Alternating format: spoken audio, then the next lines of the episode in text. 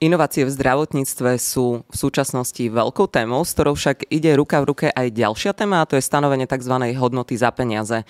V prípade inovatívnych liekov a liečebných postupov sa táto hodnota odvíja nielen od faktov, ako môžu pomôcť pacientom, ale ako môžu v podstate tieto nové generácie liekov a inovatívne terapeutické postupy pomôcť aj zefektívneniu celého zdravotníckého systému, efektívnejšiemu prerozdeľovaniu zdrojov v zdravotníctve, ako môžu viesť inovácie k úsporám, či už formou zníženia pobytov, e, zníženia počtu chirurgických zákrokov, ale aj zníženia nákladov na pridružené ochorenia, ktoré sa spájajú s mnohými závažnými ochoreniami.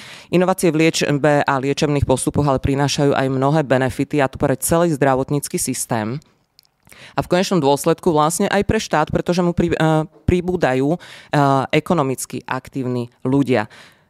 Ďalšou témou inovácií je vlastne ale aj jeho prepojenie na tzv. sociálny kontext a ten na Slovensku ešte často absentuje, buďme úprimní. Všetky tieto témy ale rozoberieme veľmi podrobne a veľmi detailne v najbližších minútach s profesorom Janom Kyselovičom, generálnym riaditeľom Centra vedecko-technických informácií Slovenskej republiky. Dobrý deň, pán Kyselovič. Dobrý deň, želám aj ja. Pán profesor, ja som vás v úvode predstavila ako riaditeľa Centra vedecko-technických informácií Slovenskej republiky ako som si prečítala, no a teraz si musím pomôcť papierom, priznám sa, toto centrum koordinuje činnosť a zabezpečuje prevádzku interdisciplinárnych výskumno-vývojových centier a národných infraštruktúr pre výskum, vývoj, inovácie a vzdelávanie. Priznám sa, pomerne zložité už len čítať. Povedzme si uh, taký jednoducho, čím sa teda to centrum skutočne zaoberá. Treba vysvetliť na začiatku, že je to vlastne inštitúcia, ktorá je pri ministerstve školstva. A ministerstvo školstva má samé o sebe dlhý názov, je tam veda, výskum, vzdelanie a do toho samozrejme patrí veda, vzdelanie, čo sú veci, ktoré sú asi najdynamickejšie sa rozvíjajúce systémy, do ktorých je neuveriteľný aj politický, ale hlavne ten vedecký tlak zanášania týchto záležitostí. Samozrejme, ministerskí úradníci nedokážu takéto veci robiť, takže preto vznikla inštitúcia, ktorá svojim rozsahom je väčšia, má väčší počet zamestnancov ako ministerstvo. To znamená, Centrum vedecko-technických informácií, hoci je v pozadí, ale je to taká šedá eminencia slovenského výskumu, vývoja, ale aj prístupu do databáz, otvárania európskeho priestoru akademického, vytvárania možnosti e, e, transferu inovácií v rámci patentových a systémov systémov. To znamená, že toto centrum má viac ako 300 zamestnancov a viac ako 1500 e, ľudí, ktorí sú dohodári. Cez Centrum vedecko-technických informácií a ministerstvo školstva tzv. národnými projektami, to znamená priamým zadaním, realizuje tie najzložitejšie, najkomplikovanejšie veci. To znamená, že rozpočet ministerstva, e, rozpočet Centra vedecko-technických informácií je radovo desiatky miliónov eur ročne. Čo je podstatné, toto centrum je skutočne plné aj vedeckých pracovníkov a ľudí, ktorí chcú tie inovácie posúvať a uh, on sa to nezdá, v podstate to úradnícky úrad, ale máme najviac najviac európskych projektov, ktoré realizujeme a dokonca sme tretí aj vo financiách, ktoré získavame. Uh, ja keď to poviem, vždy povedať, no to vy ste ale bohatí. Nie, to všetky tieto peniaze idú naspäť na akademickú pôdu, naspäť idú do výskumu. To znamená, že to centrum skutočne zabezpečuje od základných informácií právnických až po prístupy do databáz. A čo je podstatné, jedna veľmi veľká zložka je aj propagácia vede techniky. To znamená, budeme centra zážitkové pre deti, budeme centra pre uh, tínedžerov, študentov, tak aby sme atraktovali tých študentov na tú akademickú pôdu, na ten výskum. To som práve chcela, že si už vlastne keby pestujete tú ďalšiu generáciu ktorá možno po vás preberie, že zlo, a aj po vás teda osobne. Ale poďme sa teda mm, pozrieť ďalej na vedu, výskum, vývoj, inovácie práve v oblasti zdravotníctva tam, tam v podstate majú široké pole pôsobnosti. Aká je ale aktuálna pozícia Slovenska pri presadzovaní uh, inovatívnych spôsobov uh, liečby, vstupu inovatívnych a účinných uh, nových moderných liekov na trh? Uh, kde možno sme oproti zvyšku Európskej únie? Uh práve z tej pozície toho generálneho riaditeľa toho centra CVTI, keď to poviem skrátke, som dostal taký iný pohľad na celý ten problematiku, pretože zároveň zostávam aj vedeckým pracovníkom na lekárskej fakulte a priamo prepojený na medicínsku prax na 5. internej klinike v Ružinove. To znamená, cítim aj túto druhú stránku veci. A musím povedať, že tá medicínska zložka inovácia, ale ja to nazvem transferu inovácií, to znamená to, čo sa vymyslí, aby sa dostalo k našim pacientom, je asi najhoršia. V všetkých tých iných oblastiach tieto inovácie a tieto transfery zabezpečujú súkromné firmy. A tie sa snažia samozrejme ísť rýchlo do tých inovácií, prinášať nové postupy, nové patenty a vytvárať to. Kdežto Zdravotníctvo je predsa len trošku zložitý mechanizmus, ktorý vyžaduje štát schvalovanie, rôzne procesy. A tie procesy boli tak zložité, vytvorené, aby sme chránili pacienta. To znamená, že inovácie boli dlhé roky oddialované, ale to nemyslím iba slovensky, ale boli oddialované aj pozíciou verifikácie. Je neuveriteľné, kde sa museli robiť štúdie na inovatívne lieky na počte 2000, 4000 pacientov. Firma aby vám vedela povedať, koľko tie štúdie stoja, aké sú strašne zložité. Na druhej strane e, nikto na to neprispieval. A dneska ten COVID, ktorý nastúpil, ukázal neuveriteľne komplikovanú vec, že tie inovácie musia ísť okamžite. On ukázal, že tie inovácie sú schopné ísť okamžite a čo je najpodstatnejšie, ukázali ich reálnu hodnotu a cenu. Odrazu politici prestali rozmýšľať, že či 30 miliónov na inovácie, na inovatívne lieky je veľa alebo málo, keď sa odrazu uvoľňovali 300 miliónov na tieto záležitosti. Schvalovalo sa to v skrátených procesoch, predtým to trvalo niekoľko rokov a museli sme dokázať v podstate nevinu tých liečiv, aby fungovali. Dneska sa už dokazovalo, že sú potrebné a počítalo sa s tým, že sa budú ďalej hodnotiť a, komplikovať, uh, hodnotiť a verifikovať. To znamená, že inovácie v zdravotníctve boli o neskôr, dneska sa trošku tak dobieha, e, dobieha ten celý systém, ale horšie je to pre Slovensko, ktoré vždycky trpelo nejakým predstavou, že všetko si musí regulovať nejak inak. To Máme ale oporu napríklad v Európskej liekovej agentúre, takže možno aj e, pod vplyvom teda pandémie a toho, čo sa udialo za posledné dva roky, e, predpokladáte, že e, aj Slovensko alebo na Slovensku sa urýchli ten, ten proces vlastne vstupu inovatívnych liekov na trh? Bojím sa, že úplne nie. Priznám sa, že samozrejme ten, ten, ten, tá pandémia spôsobuje, že tie lieky došli ďaleko rýchlejšie, boli to požiadavka, nemohli sme si nedovoliť tie lieky doviezť, nemohli sme nedovoliť ich mať. Ale čo je podstatné, EMA schváluje lieky. V onkologickom procese sme úplne vzdialení od toho, čo skutočne je schválené. Proste my meškáme s tými liekmi rádovo roky. Nehovorím mesiac, celé roky. To znamená, že sú schválené lieky a k nám sa dostávajú ďaleko neskôr. Je to o to do očí bijúcejšie, že naši lekári s tými liekmi už pracujú v rámci tých skúšaní a toho procesu hodnotenia klinického. Už tých pacientov majú a potom odrazu nemôžu ich dostať a musia robiť výnimky, musia sa toho dobíjať to cez zložitý systém. Aj Pochopili to všetci ministri zdravotníctva, sa snažia nejakú zmenu urobiť, ale tá zmena nikdy neprinesla skutočne reálnu hodnotu, to čo vždy hovoríme, čo to prinesie. Stále sa chceme uh, tváriť, že to musíme presne vypočítať, ale to sa nedá, inovatívnosť sa nedá vypočítať, pretože je rozdiel, keď pacient dostal infarkt v minulosti a 60% pacientov sa už pomaly nevrátil do toho svojho zamestnania, dokonca zostali ako, ne, ako invalidi doma a dneska sa nám 80% pacientov vráca do troch mesiacov do novej funkčnosti. Pokiaľ si štát nezačne uvedomať, že tí ľudia platia dane, prospievajú, inovujú aj ten celé so prostredie, tak dovtedy to nebude mať vyhodnotené. Takže žiaľ Bohu, nie som si takým optimistom, že by dneska vláda alebo slovenské nastavenie bolo tak otvorené, že by sme skutočne vedeli dobehnúť ten vlak, ktorý už nám odchádza stále ďalej a ďalej. Uh-huh. Dnes nie je výnimočné, keď v podstate zástupcovia jednotlivých farmaceutických spoločností, či už je to AbbVie ako biofarmaceutická spoločnosť, ktorá prináša množstvo inovatívnych liekov na trh, musia neraz v podstate ja to nazvem naozaj doslova bojovať. Jednak sa prebojovať tými legislatívnymi procesmi, aby, aby vôbec e, sa pacienti dostali k nejakej modernej a účinnej liečbe a to uh, možno na výnimky.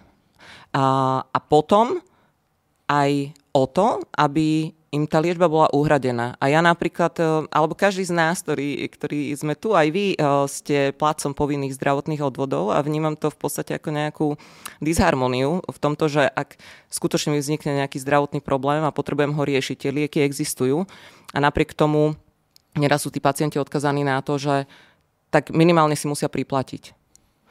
Ako to vnímate vy? Ja vnímam veľmi citlivo práve tú tému uh toho poistenia na Slovensku. To znamená, že my platíme, mali sme dostať tú terapiu. V skutočnosti dostávame terapiu, veď my tých liekov, alebo tá plejada liekov je veľká.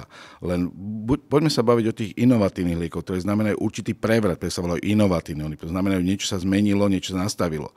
A pre mňa je veľmi bolestné, keď my máme lieky, ktoré skutočne môžeme dať pacientovi, ale naša, náš systém povie, ale až keď vyskúšam všetko ostatné. To znamená, že keď malý človek dostane kronovú chorobu, tak my ho budeme, my ho budeme najskôr liečiť štandardnou terapiou, potom mu odstrihneme kúsok čreva, odoperieme ho a potom už dáme tú najnovšiu terapiu. Keď sme to urobili na začiatku, tak vlastne my to zachránime. Je mi jasné, že to stojí peniaze. Len hodnotenie týchto prínosov musí skutočne robiť experti Nemôže to sa robiť cez nejakých úradníkov a nejaké systémy. Ja skutočne dneska už je zretelné, že si uvedomili štáty, a to bolo veľmi pekne viditeľné v rámci toho covidu, že farmacké firmy nie sú schopné znášať už všetky náklady, ktoré sa týkajú výroby, vývoja a výroby liekov. To znamená, že štáty si už predplatili a zazmúnili, koľko liekov sú zostať a firmy to mohli vyrobiť. Čiže oni sa to, už tá návratnosť bola dopredu, by som povedal, čiastočne predpripravená. To znamená, že určite musí prísť schéma, ako sa toto celé má zmeniť, pretože tá inovatívnosť liečby je tak dramatická a ja to veľmi rád študentom rozprávam. Pred desiatimi rokmi inovatívne lieky predstavovali veľmi malé percento z tej balíku. Dneska už je to viac ako 30% príde to na nejaký vyrovnaný stav, čiže klasická terapia bude fungovať a budú to vyvážený systém, čiže budeme liečiť aj starou liečbou, ktorá je zaužívaná, dobrá a väčšinou pacientov funguje, ale bude aj inovatívna tam, kde bude treba. A prekvapujúce, už 5% sú terapie, ktoré sú absolútne nové, to znamená genová terapia. Mali sme tu problém, že štát nechce zaplatiť deťom 2 milióny a to, aby sme ich geneticky liečili, hoči to bolo dokázateľné účinné. A táto bunková genová terapia je ešte drahšia ale je účinnejšia a je, je v podstate aj pre tých pacientov vhodnejšia, pretože našim základom teraz není potlačiť vysoký krvný tlak. Našim základom je, a to je tá inovatívnosť, regenerovať. A to spôsobuje to, že tí pacienti sa dožívajú dlhšieho veku, majú menej príznakov, choroby im vieme potlačiť a oni žijú zdravý život ďalej. Čiže to je ten základný prístup inovatívnosti, že my už nejdeme iba potlačať symptómy a trošku podskúsiť toho pacienta liečiť, ale my ho chceme vrátiť do normálneho zdravého fyziologického stavu, čo sme si my predtým mysleli, že 60 budeme všetci starí, ani transplantovať srdce nebudeme, dneska transplantujeme 80 ročným ľuďom, lebo vieme, že to má benefit. Je, tam je ten najväčší problém ako to vyvážiť a uvedomiť si, že tie peniaze tam skutočne musia ísť. Mhm. Čiže v podstate e, je problém na Slovensku u nás to, že sa pozeráme uh, akéby stále viac na tú cenu inovatívnej liečby ako vlastne na tie výsledky a prínosy a je to nesprávne možno posudzované práve potom aj v prepojení zdravotníckého a sociálneho kontextu? Áno, je tam, tam sú tri zložky, ktoré sú momentálne veľmi vážne. My sme zanedbali zdravotníctvo 30 rokov. Nedovolili postaviť žiadnu nemocnicu, okrem maličkých nemocníc niekde v Michalovciach, ostatné nemocnice sú v podstate staré. Maximálne postaviť aj heliport, ktorý potom aj tak nefunguje a podobné veci. Čiže my nevieme postaviť veľkú špičkovú nemocnicu. Lebo pred Slovensko dať jednu miliardu v celom balíku, ako keby to celé sa malo urobiť, je skoro nepriateľná suma, lebo ju nemáme. Takže my nedokážeme postaviť ani nemocnice, tie staré nevieme opraviť, lebo my sme preto zlyhávali v covidových umrtnosti v druhej vlne, lebo my sme nemali výťahy na to, kde tých pacientov vozia, ako ich oddeli. Doteraz je ten obrovský problém. A to bolo jedna. Čiže my nemôžeme inovatívno zavádzať, keď nemáme základné veci vyriešené. To znamená, strašne veľa peňazí nám ide zbytočne do vecí, ktoré už by dávno mohli byť vyriešené nejakým iným spôsobom. Druhá zložka je, nemáme to prepojené na ten sociálny systém. To znamená, keď tí pacienti budú dlhšie pracovať, budú robiť. Ja som veľmi bol prekvapený zo štúdií, ktorá vyšla v Kanade pred nejakým 7 či 8 rokmi, kde hodnotili, či sa inovatívna liečba oplatí dávať e, seniorom, čiže mm. penzistom, keď to tak nazvem. A to je taká morálna, etická Áno, že oni už nezarábajú, prečo predlžíme ich život. A oni došli na to, že sa to oplatí, lebo vyhodnotili, že tí seniori sú potom aktívni, starajú sa o svoje vnúčata, pomáhajú tým svojim rodinom, ktorí zase môžu robiť ďalšie veci. Čiže on normálne skutočne tým komplexným pohľadom na ten systém povedal, že inovatívnosť má zmysel aj pre pacienta, ktorý už ekonomicky je pre nás negatívny, lebo on vlastne svojim prostredím vytvára ten systém. Takže uh, prepojenie na tú sociálnu zložku musí jednoznačne byť dané, lebo inak sa to nedá, nedá riešiť. A druhá vec je, a to dúfam, že ten COVID trošku na Slovensku vyriešil, že odrazu si že to stojí peniaze že to nemôžeme si povedať, že dáme menej alebo viacej dvoch pacientov alebo piatich pacientov. A, a to, čo si povedal na začiatku, nie je mysliteľné, aby firmy bojovali za svojich pacientov. Ja viem kroky, ktoré firmy robia, aby tých pacientov podporili, ako aby ich urobili. Dokonca prišli na to, že oni budú určitý počet chemoterapie napríklad platiť po určitom že povedať, dobre, budeme platiť, lebo to je do našeho výskumu na to posilné. Čiže dajú sa nájsť s firmami veľmi spoločné systémy na to hodnotenie. Ale nie je mysliteľné, že sme si mysleli, že tie farmaceutické firmy to zaplatia, pretože ono to nejde. Ono to skutočne nejde, lebo by sme zastavili ten vývoj. Nemôžete prosiť e, počítačovú firmu, aby dal lacnejšie počítače, keď chcete, aby dokázali toho viacej. Mm-hmm. No, no, veľakrát je tu práve možno aj taký povedzme si, politický nejaký súboj, alebo, alebo vždy sa politi- v politickom boji na Slovensku teda zneužíva otázka pomoci farmaceutických spoločností a, a neprináša to potom prospech ani jednej, ani druhej strane, to buďme úprimní, je to jednoducho tak, že vždy sa vyťahuje nejaký farmalobing alebo nejaké, nejaké presadzovanie farmazáujmu, ale už sa nepovie vlastne to B, ako tie farma, farmaceutické spoločnosti pomáhajú vlastne spoločnosti a pomáhajú teda pacientom. Ale Ďalšia vec ešte v súvislosti s inovatívnymi liekmi, ktoré vstupujú na trh vlastne je aj pri presadzovaní tých uh, nových terapeutických postupov je, že keby sa začína dávať dôraz na tú personalizáciu liečby, na, na konkrétneho pacienta. To znamená, že nezovšeobecňujeme akéby potreby, ale jednoducho snažíme sa ušiť doslova na mieru tú liečbu pre konkrétneho pacienta.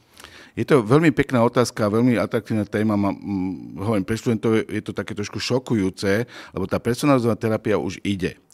Ja si pamätám, keď som chodil ja do školy, tak sme mali lieky, ktoré sa snažili byť globálne. To znamená, aj to Japonci brali Číňania, aj Slováci, aj Eskimáci, aj v Argentíne, aj kdekoľvek inde.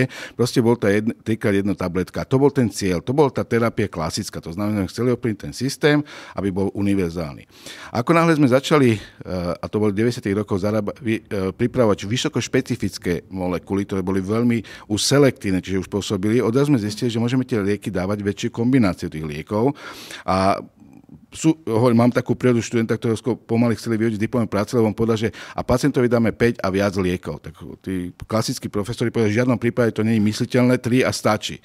A dneska, keď máme Vianočný večer, sa tej pani profesorky spýtam, koľko berieš liekov, ona mi povie, že asi tak 12. To znamená, že tá personalizácia už začala a išla tým spôsobom, že sme začali tých pacientov liečiť presne na tie všetkých typy chorob, ktoré mali.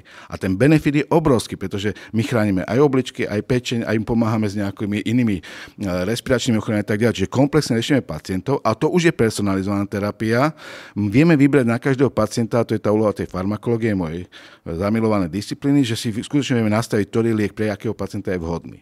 A do toho prišlo to posledné 20-ročné obdobie, keď sme začali chápať pacienta ako individualitu, lebo ho vieme geneticky kontrolovať. Ja som šťastný, že ľudia teraz bez problémov hovoria PCR. Keď som to pred 6 rokmi ja rozprával, tak všetci sa tvárili, že čo to je. Dneska už všetci to používajú, všetci vedia, že môžeme gény testovať, že môžeme testovať vírus, môžeme testovať akúkoľvek bunku. A táto odpoveď, a my budeme dneska aj určite rozprávať o tom, že my keď urobíme genotypizáciu pacientov, tak o mnoho lepšie sa nám potom tí pacienti liečia. A tá myšlienka, že my dokážeme každému pacientovi urobiť genom, zistiť, ktoré ochorenie je spustené a prečo, tak vieme nastaviť potom tú špecifickú terapiu, čo je inovatívna, pretože už ide konkrétne po tých zložkách, ktoré nám spôsobujú tú chorobu. Nede paušálne to potlačiť, ale ide konkrétne, že tento pacient, a to je personalizovaná terapia do tej miery, že sa uvažuje, že my tie lieky budeme až pre tých pacientov vyrábať presne na nich šité. Tomu moc neverím, v princípe to by bolo strašne, strašne drahé, to môžu byť nejaké špecifické ochorenia, ale pre väčšinu pacientov nám bude stačiť toho pacienta si zatriediť presne kam patrí v tej svojej chorobe. Čiže už sa nehovorí, že rakovina prsníka, ale už sa definuje nejaké tie typy rakoviny prsníka a tak ďalej a tak ďalej. Čiže týchto inovatívnych vecí je práve sa týka našeho poznania, fungovania buniek a, a tkaní v kontexte celého tela. Nie len samotnej bunky, ale v kontexte, čo to znamená. Mm-hmm. V súvislosti s inováciami vlastne sa už čoraz viac hovorí našťastie, alebo vďaka Bohu aj u nás na Slovensku o biologickej liečbe a jej účinkoch. A práve biologické lieky priniesli v podstate posledné 10 ročia prelom v liečbe mnohých ochorení a, a výrazne ovplyvnili teda aj zmenu liečebných postupov, ale povedzme si, uh, skúsme si na začiatok ešte zhrnúť vlastne, čo je to tá biologická liečba, možno oproti, oproti tým iným spôsobom liečby a prečo by mala byť podporovaná v liečebných procesoch? Výbor... Je to len otázka ceny, alebo... Nie, nie. Výborná otázka, či je biologická liečba, lebo neviem, čo je biologická liečba, priznám sa. Chvíľku sa to znalo, že to bude vlastne liečba, ktorá je pripravená za pomoci buniek a genetických, vkladania genetického kódu humánnych do tých buniek a vyrábania inzulínu alebo nejakých iných tých monoklánnych protilátok humánnych. Áno, bol to začiatok, ale dnes biologická liečba je rozšírená ako pojem terapie a ja to skôr chápem ako pojem regener- alebo vstupovania do biologických procesov bunky veľmi selektívnym systémom. Predtým sme liečiva blokovali sme účinok nejakých tých mediátorov, ako bol adrenalín, čo nám zvyšuje krvný tlak, a tak, alebo dopamin, ktorý nám robí trošku šťastnejším, alebo serotonín, ktorý nám vyrába depresiu, tak sme to zablokovali. Dneska už nechceme blokovať, ale chceme povedať, tumornekrotický faktor je tá príčina, ktorá to spôsobuje. A keďže vieme, že táto choroba ho má navýšená, my ho tam vieme podať a zablokovať, aby nefungoval alebo bol, bol znížený. Alebo to je interleukin 23A a už to začína byť za 1. A to, je, to znamená, že my začíname chápať tie molekuly ako presne tie spúšťače tých procesov a vieme to odstaviť. A to je pre mňa biologická liečba. A jedno, či sú to veľké molekuly, ktoré boli pripravené genetickými uh, biotechnologickými procesmi, alebo je to malá molekula, ktorá blokuje iba jeden enzym a ten spustí tú, zastaví tú kaskadu, ktorá je v tomto okamihu negatívna. Mhm, čiže s tým súvisí, keď sa vrátim k našej predchádzajúcej téme, aj teda tá personalizácia Áno, vlastne s tým súvisí tá personalizácia. Mm. Uh, jednou zo spoločností, a vy ste už ju spomenuli v rámci tohto nášho rozhovoru, vlastne, ktorá prináša uh, farmaceutických spoločností, ktorá prináša rôzne inovácie do rôznych terapeutických oblastí, je v podstate aj spoločnosť AbbVie. Ja som si, priznám sa, vypísala len niekoľko takých naozaj inovatívnych liekov. Ako vy očami farmakologa, ale teda aj experta liekovej agentúry, hodnotíte prínos týchto liekov pre pacientov? Uh, priznám sa, a teraz to je není s tým, že by som chcel propagovať filmu Abby, ale používam ju ako model fungovania pre študentov, aby si uvedomili, čo je to inovácia a koľko stojí peniaze. Lebo mám tie všeobecné tabulky, ktoré sa oddávajú celosvetovo a firma Abby je lídrom v týchto inováciách a dáva do toho najväčšie peniaze. To znamená, skutočne investuje do tých najnovších poznatkov, ktoré si vôbec vypadnú z laboratória. To znamená, že ide do najrizikovejších zón e, medicíny a čo je podstatné, robí to zmysluplne a sa to darí. To znamená, že ona e, to robí cez celú plejadu tých ochorení, ale v podstate vnútorne to má vyriešené tým systémom verifikácie tých jednotlivých krokov, preto je tak relatívne úspešná. A e, tie lieky, ktoré prináša na trh, dokonca sú niektoré úplne prevratné, ako bola tá v podstate ja si pamätám, keď som bol študent, môj profesor biológie prišiel a povedal e, študentom takým nadšením, že dneska určite je prelomové obdobie, lebo sme vyriešili rakovinu, lebo tumor nekrotický faktor sa objavil a vieme, že ten spôsobuje rakovinné delenie bunky. Všetci sme sa tak dívali, Dneska vieme, že je to síce pravda, ale tumornekrotický faktor alfa je kaskada, ktorá dokonale sa už poznala tých 40 rokov tejto e, poznania. Vieme ho vyšpecifikovať. Našli sme za pomoci e, tej molekulárnu e, monoklonálnu protilátku, ktorá ho dokáže vyviažať a práve u tých pacientov, kde je to extrémne vysoko, to vyviaže dostatočným spôsobom, že vlastne ten, ten systém dokážeme zablokovať. A ten postup, a to je ďalšia vec, ktorá je unikátna a typická pre firmu Abby, že ide potom cez všetky možné alternatívy terapie, že keď začala v 2002 alebo 2003, ja si to presne nepamätám, tak bola jedna indikácia. Dnes je 22 indikácií. Ďalej je tam veľmi vec, ktorú malo kto pozná a malo kto vie, že e, vývoj týchto ide, ide milovými krokmi, ako sme to zažili pri tom covide. To znamená, že tá firma nielenže tú pôvodnú molekulu, ale aj procesy výroby musela meniť a musela modifikovať na najnovšie poznatky, ktoré tam boli. To znamená, že ona aj vyše 40 krát musela zmeniť postupy tie všetky a verifikovať to. A to nie sú, preto sa pýtajú, že prečo tá terapia je drahá.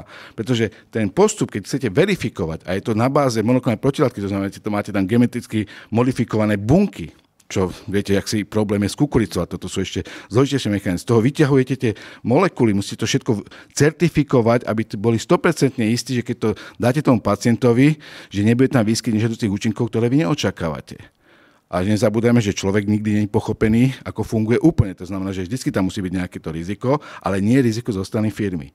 Takže keď si povieme iba ten, ten, ten tunelnekrotický faktor. Tak to je 40-ročný nekonečný pr- príbeh vývoja, výskumu a rozširovania indikácií do ďalších zón. A to je skutočne prekvapujúce, šokujúce, ale aj finančne, aj personálne náročné. A tam je presne ten model, ktorý e, zase tieto firmy pochopili, je podpora tých základného výskumu na tých univerzitách a spolupráce. To, čo vlastne má robiť CVTI a to, čo sa vždy sa pýtajú, že prečo na Slovensku nevie vymyslieť nejaký liek, pretože nemáme na to vytvorené podmienky.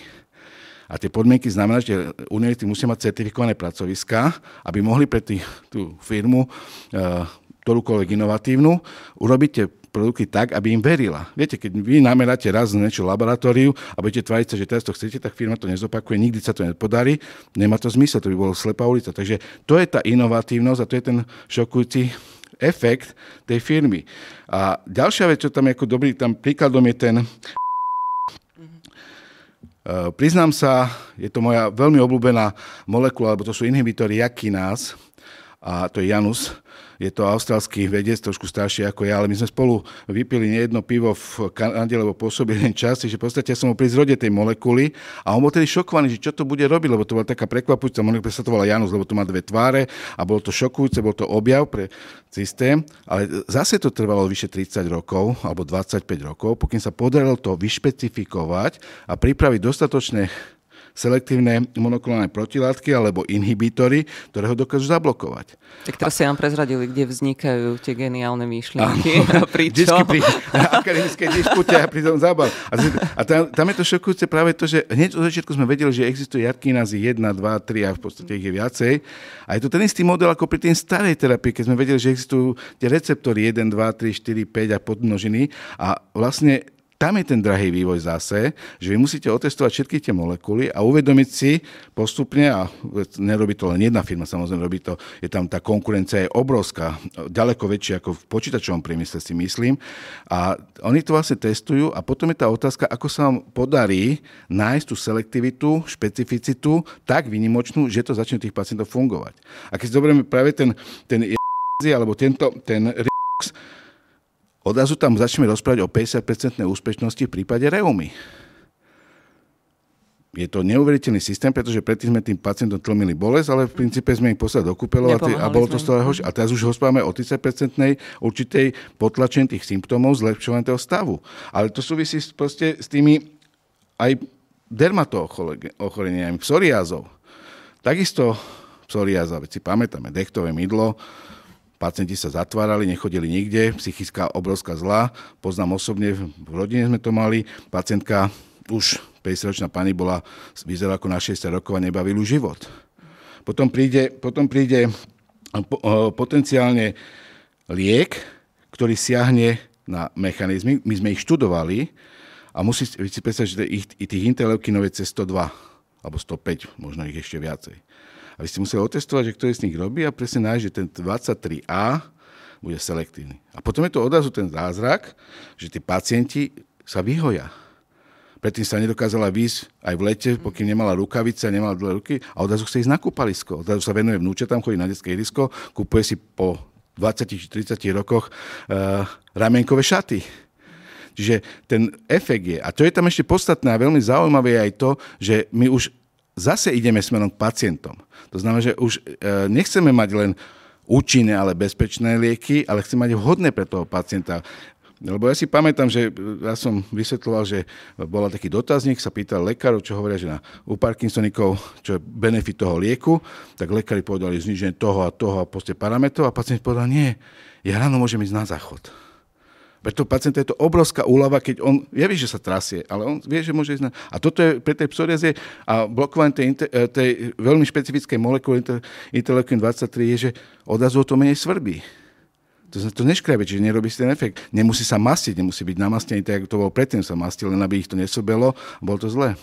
Práve ste, v podstate vy ste otvorili teraz veľmi široko tú tému, ktorej som sa chcela dostať a to je to, že že stále máme teda aj kategóriu ochorení a pravdepodobne budeme e, mať, lebo jednoducho takto to funguje a práve tie inovácie potom postupne prispievajú k tomu, aby sa to zmenilo, ale stále budú kategórie liekov, ktoré sú síce dobre liečiteľné už vďaka práve inovatívnym uh, liečebným uh, postupom a metodám a samotným inovatívnym liekom, ale ešte nie sú vyliečiteľné. Tak a vlastne vy ste, tu sme sa dotkli práve tej oblasti, keby aj tej atopické dermatitidy, ktorá má naozaj veľmi, veľmi nepríjemné príznaky pre človeka a spája sa teda možno nie len s tým, čo je na prvý pohľad e, viditeľné, to znamená tie fyzické prejavy, ktoré sú aj pre samotného človeka veľmi obmedzujúce, ale uh, samozrejme je to spojené aj s, s takým veľmi nepríjemným spoločenským tlakom. Povedzme si uh, úprimne, že naozaj sme, žijeme v dobe, ktorá, ktorá tlačí na dokonalosť.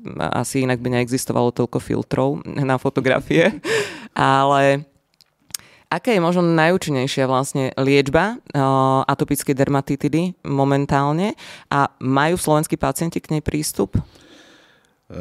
V princípe majú prístup, ale veľmi zložitý. Je to skutočne žiadanie o výnimky, žiadanie o to, aby sa tu mohli tí pacienti dostať. Je to vyslovene, vždy sa povie, musí prejsť ešte predchádzajúca terapia, je to zbytočné, prečo by sa mali, ako hovorím, dechtovým mydlom si to dávať. To nemá zmysel, mazať sa do nekonečna. Poďme na tú na terapiu, lebo tým pacientom skutočne nespôsobiť tú traumu. A čo je aj v tomto našom rodinnom prípade, je, že ten, ten pacient zostane v práci, bude chodiť do práce, bude žiť normálny život, čiže v podstate pri, bude prínosom pre tú spoločnosť, viac menej aj finančnú, nielen tú spoločenskú. Takže tá terapia tam je cez tie monoklonálne protilátky. Je, tá, je to tá terapia dobre premyslená, dobre oskutočniteľná, lebo skutočne tie štúdie mali 2000-3000 pacientov, dalo by sa to presne nahrádať, kde sa to skutočne overilo. A keď sa ukáže, že z 2000 dve tretiny má 100% vyliečenie a ten zbytok má veľmi výrazne potlačenie, to, to, to si nevieme ani predstaviť, že to bola, kedy bolo myslené, že psoriáza dobre, to budete mať stále a nemáte tým problém. Ale treba si povedať aj tú druhú stránku veci. Napríklad si tam spomenul ten liek. E, to znamená, že sme išli do hepatitice, vírusovej hepatitice C, predtým nelečiteľná choroba. Tí pacienti vedeli, že ju majú, lebo sme vedeli diagnostikovať, vedeli sme to určiť a tí pacienti mali buď príznaky, alebo sa to zhoršenie, proste bolo to nepríjemné, lebo sa to ťahalo celý život. Dnes máme liečbu, není lacná, lebo sú tam dve monoklonálne, sú tam dve antivirotika vsunuté, je to taký krásny príklad eh, súčasnej vedy, keď my už vieme analyzovať každý proteín v tom víruse, to ste zažili s tým covidom, tie týkadielka a tak ďalej. Toto je samozrejme urobené na tom víruse hepatitidy C. Vieme tie genotypy všetkých tých eh, vírusov učiť a skutočne sa nám darí namodelovať prote- látky, ktoré nám zablokujú kľúčové enzymy toho vírusu. Ale už vieme, že pri vírusovej ochrane to nemôže byť iba jeden krok, musí to byť viacej krokov. Čiže v tomto prípade blokujeme nejaké špecifické proteíny, dva, jeden, je, ktorý zabraňuje sa množeniu, druhý, ktorý zabraňuje sa zase uh, pokračovanie toho delenia. Ale čo je tam šokujúce, tá terapia je 100%.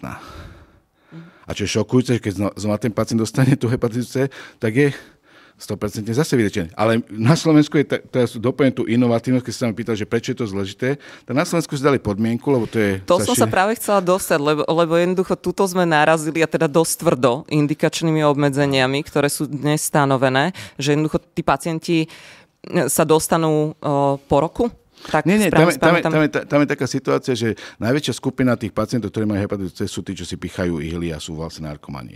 A my sa k tým spávame, že proste tých netreba liečiť, lebo oni si to sami spôsobujú. Ale oni to aj šíria. To znamená, že my im povieme, keď bude čistý, ja neviem, či 6 alebo 8 mesiacov, potom ho dáme na tú terapiu.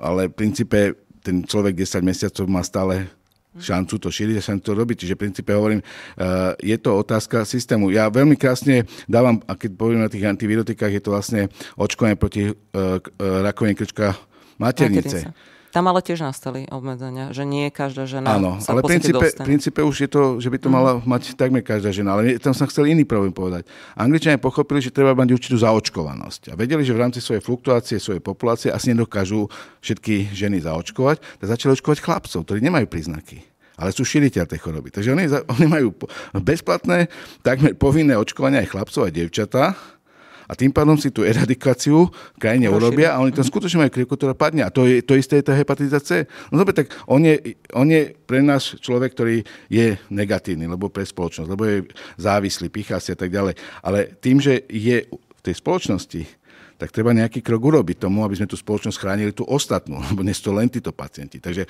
preto hovorím, a tá cena tej terapie je vtedy, hoci vysoká v danom okamihu a poistení to nemajú radi, alebo ministerské to nemajú radi, ale dôsledok toho, že ten pacient nebude mať ničenú pečeň, ktorá potom môže prejsť do nejakých fibrózy, do nejakých poškodenia až do tej rakoviny, tak je to dramatický vec. A my dneska vieme, veď sa rozbiehajú tie hepatálne e, cykly vo svete, že tú pečeň treba chrániť. Lebo to je ťažisková a pri tom covide vlastne ona spôsobila ten najväčší problém potom tej splanutia tej búrky a tých ďalších vecí. Čiže my sa nesmieme dívať na terapiu inovatívnu, len cez to, že aha, veď my vieme vyliečiť, dajme tomu obmedzenie, aby sme si trošku ušetrili pár miliónov peniazy, ale skutočne liečme to, čo znamená prínosom. A keď už máme takto dokonalý liek a vieme to vyriešiť, Takže aj Maria Terezia povedala, že treba očkovať všetky deti, lebo bude to ten benefit. Tak si to skutočne takto musíme nastavať aj v tej inovatívnej terapii. Aby... A druhá vec je, samozrejme, každým krokom tohto pokresu my otvoríme ďalšie otázky. Takže si otvárame Alzheimer, otvárame si degeneratívne ochorenia nervové, otvárame si zliehávajúce srdce, ktorom nič nevieme, aj to pandémia, lebo 50% pacientov nám zomiera skoro rýchlejšie ako na mnohé rakoviny a tak ďalej. A tam je stále ešte veľké, veľká pliada, kde to máme zabezpečovať. Takže keď si na úvod, e, teda, pardon, na záver, keď si na, na záver ešte zhrnieme uh, vstup inovatívnych liekov, uh, liečebných terapií, nie je teda otázkou ani tak možno dostatku finančných zdrojov, na čo sa zvyčajne odvolávajú aj rôzne politické entity, alebo, alebo jednoducho táto téma ako keby rezonuje možno najviac, ale skôr je to možno vecou efektívnejšieho prerozdeľovania týchto zdrojov existujúcich? Áno. Je to vždycky otázka toho nastavenia. Je to otázka doslova liekovej politiky. A politika znamená, že musíme pochopiť súvislosti. Ja si nemyslím, keby e, vypukla, e, vypukol COVID len na Slovensku, určite by sme nerobili také opatrenia, ako sme museli robiť, lebo to robili okolité krajiny. Všimnite si, že Slovensko vždy a ešte aj v tom zaostávalo, že iné krajiny už mali nejaké opatrenia, už robili nejaké veci, už zavázali povinné očkovania, my sa stále ešte len hádali, či vôbec zaočkujeme niekoho, či budeme očkovať deti, kde už boli. Čiže presne je to politikum. Je to politikum, ktoré si treba uvedomiť, že inovatívna liečba je niečo, čo posúva spoločnosť k zdravšej, krajšej, ale aj výkonnejšej spoločnosti.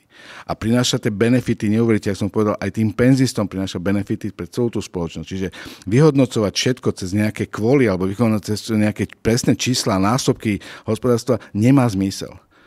Ja, ja vždycky si dávam ten model a dnes, včera sme mali takú inú konferenciu, v rámci toho Centra vedeckých informácií sme tam debatovali a v 80 rokoch za predchádzajúce režimu Dokonca niektorí politikovia hovorili, že počítači to je vymyslenstvo západu, to nie je podstatné, nebudeme vyrábať. Potom sme začali vyrábať v Slušoviciach nejaké počítače prvé, potom sa to spustilo, do dnešného dňa sme to nedobehli.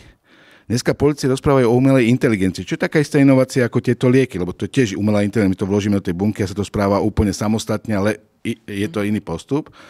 A oni chcú, prečo to neriešime? Lebo na to nemáme ešte stále dobehnutý ten vlak. My stále nám chýba, veď si zoberte, kto na Slovensku vyrába počítači, čipy a podobné záležitosti. To znamená, že e, my sme si urobili negatívne kroky v rámci zdravotníctva, ale očividne nevieme postaviť nemocnicu. Farmaceutické firmy sme takmer vytlačili všetky preč, lebo nebolo to ekonomicky zaujímavé. Nikoho všetci mysleli, že sú strašne bohatí, tak ich treba zdierať. Čo nie je pravda, sme si to vysvetlili, že to není otázka len, že tento liek zarába aj jednu miliardu. To je otázka, čo to všetko stalo a čo to bude stať, aby sme to zabezpečili do ďalšieho kola. A tomu si poviete, že toto je prínosom a to treba podporovať. A treba to podporovať, pretože zase je to cez tých pacientov, cez tie, e, aj lekárne, aj tých lekárov, aj tých systémov. Ja si pamätám, keď e, bol nejaký taký pojašený minister zdravotníctva, ktorý povedal vetu, no ale tie farmaceutické firmy, veď nech si to zaplatia budú. A hovorím, ale keď oni prestanú platiť vzdelávanie lekárov, tak vy budete musieť dať na to vzdelávanie lekárov, lebo zo zákona ho musíme mať. A je to, eh, je to eh, povolanie, ktoré je v Európskej únie presne sledované. To znamená, že naši lekári musia postupovať rovnaké procesy ako Európska únia a vy budete musieť platiť to vzdelávanie keď to tým firmám všetko zdaníte, alebo všetko budete si tie peniaze. To znamená, aj tie banky, oni povedia, budeme im, zdaníme im nejakú sumu. A potom banky povedia, dobre, ale bude to znamenať toto. A pre ten farmaceutický priemysel je to najhoršie, pretože tie firmy skutočne a ja si myslím, že oni venujú obrovskú pozornosť práve tomu, koľko tá cena toho lieku bude. Oni si veľmi dobre uvedomujú, že keď idú s cenou za radov niekoľko tisíc eur, aké problémy to urobí krajinám, ktoré sú nižšie ekonomické. Mm. Oni sú ochotné ísť aj do toho, že Afriku dotujú a podobné veci. Ale v princípe sa to nedá robiť plošne, a určite nie na uh, stýčenom prste nejakého našeho politika, ktorý povie, nie, nie, nie, farmaceutické firmy sú bohaté, majú najkrajšie auta, my ich zdaníme. To nefunguje. A preto tá inovatívna liečba je niečo, čo je absolútna pre mňa výzva ako umelá inteligencia. To je rovnaký proces. A keď to nepochopíme v systéme a nebudeme na to vytvárať podmienky aj v tých nemocniciach, tých centrách, aj tie legislatívne, tak určite naši pacienti budú zomierať skôr, budú sa stiažovať, budeme vidieť, že naše lieky tu neprichádzajú, že to, čo by mohlo byť vyliečené, nevyliečíme a potom si to budeme vlastne pred sebou tlačiť ako kameň, ktorý potom nevieme už ani potlačiť, lebo už je taký veľký, že už nás zastaví. Mm, ja, síce ušetríme zdravotníctvo, ale neušetríme napríklad v sociálnom systéme následne. Takže... ušetríme dneska, ale v budúcnosti nás to bude stať 10 násobok. Lebo v každom prípade, veď tie lieky majú charakter aj protektívnych, lebo oni oddialujú to ochorenie. Čiže my keď ten liek teraz vylečíme za drahšie peniaze a on sa nebude mať návrat u toho pacienta nikdy, alebo po dlhšom čase, tak nám to ušetrí o 3 roky, ale toto nikto nezohľadňuje. My si to neuvedomíme, že to je vlastne ten najväčší benefit toho, že pacient má nemá nežiaduce účinky, cíti sa lepšie a neskôr sa prejaví tá choroba, alebo dokonca ju celú potlačíme. Mm. Pán profesor, v tejto chvíli vám veľmi pekne ďakujem, že ste si našli čas aj za všetky tieto skvelé informácie, veľmi hodnotné. Ja zároveň pripomínam, že môjim hostom bol profesor Jan Kyselovič, generálny riaditeľ Centra vedecko-technických informácií Slovenskej republiky a všetkým, ktorí nás počúvali alebo prípadne aj sledovali, prajem ešte príjemný deň. Ďakujem vám pekne za, za pozvanie a veľmi bol to príjemné. Ďakujem.